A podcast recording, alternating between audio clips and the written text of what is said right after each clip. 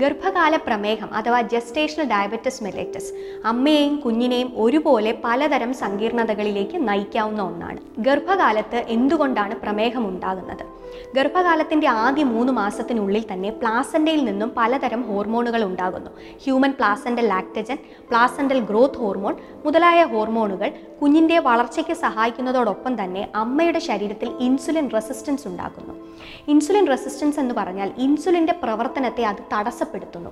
അങ്ങനെ വരുമ്പോൾ അമ്മയുടെ ശരീരത്തിൽ ഷുഗർ നില കൂടുന്നു.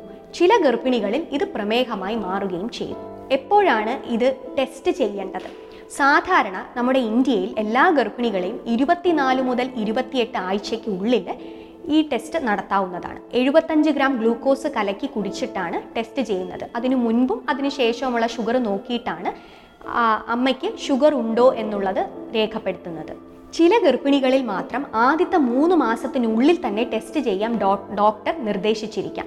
അത് പ്രധാനമായും അമിത ഭാരമുള്ളവരിലോ അത് പി സി ഒ ഡി അമിതമായ ബി പി അല്ലെങ്കിൽ കുടുംബത്തിൽ ആർക്കെങ്കിലും ഷുഗർ ഉള്ള രോഗികൾ അല്ലെങ്കിൽ മുൻപുള്ള ഗർഭാവസ്ഥയിൽ പ്രമേഹമുള്ളവർ അത്തരത്തിലുള്ള ഗർഭിണികൾക്ക് ആദ്യത്തെ മൂന്ന് മാസത്തിനുള്ളിൽ തന്നെ ടെസ്റ്റുകൾ ചെയ്യാൻ നിർദ്ദേശിച്ചേക്കാം. എങ്ങനെയാണ് ഇത് ചികിത്സിക്കുന്നത്? ഭൂരിഭാഗം ഗർഭിണികൾക്കും ഭക്ഷണ ക്രമീകരണവും എക്സസൈസും കൊണ്ട് മാത്രം തന്നെ നമുക്കിത് ചികിത്സിച്ച് മുന്നോട്ട് പോകാൻ കഴിയും. ചില രോഗികളിൽ മാത്രമേ ഗുളികയോ ഇൻസുലിന്റെയോ ആവശ്യം വേണ്ടി വരുന്നുള്ളൂ. ഇനി എക്സസൈസ് എങ്ങനെയാണ്? ഓരോ ഗർഭിണിക്കും എക്സസൈസ് വ്യത്യാസപ്പെട്ടേക്കാം. അത് ഡോക്ടറുടെ നിർദ്ദേശത്തിനനുസരിച്ച് മാത്രമേ എക്സസൈസ് ചെയ്യാൻ പാടുള്ളൂ. ഉദാഹരണത്തിന് മലന്ന് കിടന്നുള്ള എക്സസൈസ് ഗർഭിണികൾക്ക് ചെയ്യാൻ പാടുള്ളതല്ല. ഒരുപാട് ആയാസപ്പെടുന്നതോ അല്ലെങ്കിൽ ശ്വാസമുട്ടൽ ഉണ്ടാകുന്ന തരത്തിലുള്ള എക്സസൈസുകൾ അവർ ചെയ്യാൻ പാടില്ല. ഇത് മാത്രമല്ല ചില പ്രത്യേക കണ്ടീഷൻസ് പ്ലാസൻഡ പ്രിവിയ പോലുള്ള ചില കണ്ടീഷൻസിൽ ഗർഭിണികൾക്ക് കംപ്ലീറ്റ് ബെഡ് റെസ്റ്റ് ഡോക്ടർ നിർദ്ദേശിക്കും. അങ്ങനെയുള്ളവർക്കും എക്സസൈസ് ചെയ്യാൻ പാടുള്ളതല്ല. അപ്പോൾ അത് ഡോക്ടറുടെ നിർദ്ദേശത്തിനനുസരിച്ച് ഓരോ രോഗിക്കും വ്യത്യാസമായിട്ടായിരിക്കും അത് നിർദ്ദേശിക്കുക. അടുത്തത് ഡയറ്റ് ഡയറ്റ് ആറ് നേരമായിട്ടുള്ള ഡയറ്റാണ് റെക്കമെൻഡ് ചെയ്യുന്നത്. അതായത് നമ്മൾ രാവിലെ ഉച്ചയ്ക്ക് വൈകുന്നേരം ഭക്ഷണം കഴിക്കുന്നതോടൊപ്പം തന്നെ ഇടവേളകളിൽ ഒരു പതിനൊന്ന് മണിക്ക് നാല് മണിക്ക് രാത്രി കിടക്കുന്നതിന് മുൻപ് എന്നുള്ള രീതിയിൽ ചെറിയ സ്നാക്സ് കൂടെ കഴിക്കാം.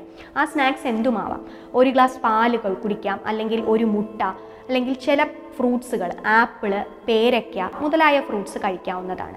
പിന്നെ കപ്പലണ്ടി അണ്ടിപ്പരിപ്പ് ബദാം മുതലായവയെ ഒരു ചെറിയ അളവിൽ കഴിക്കാവുന്നതും ഈ ഒരു സ്നാക്കിന്റെ രൂപത്തിൽ കഴിക്കാം. അടുത്ത പ്രധാനപ്പെട്ട ഒരു സംശയം ഗർഭകാലം കഴിഞ്ഞാൽ ഈ പ്രമേഹം വീണ്ടും ഉണ്ടാവുമോ എന്നുള്ളതാണ്. സാധാരണഗതിയിൽ അത് ഗർഭകാലം കഴിഞ്ഞ് ഒരു ആറാഴ്ചയ്ക്കുള്ളിൽ ഷുഗർ നില നോർമൽ ആകുന്നതാണ് കാണുന്നത്.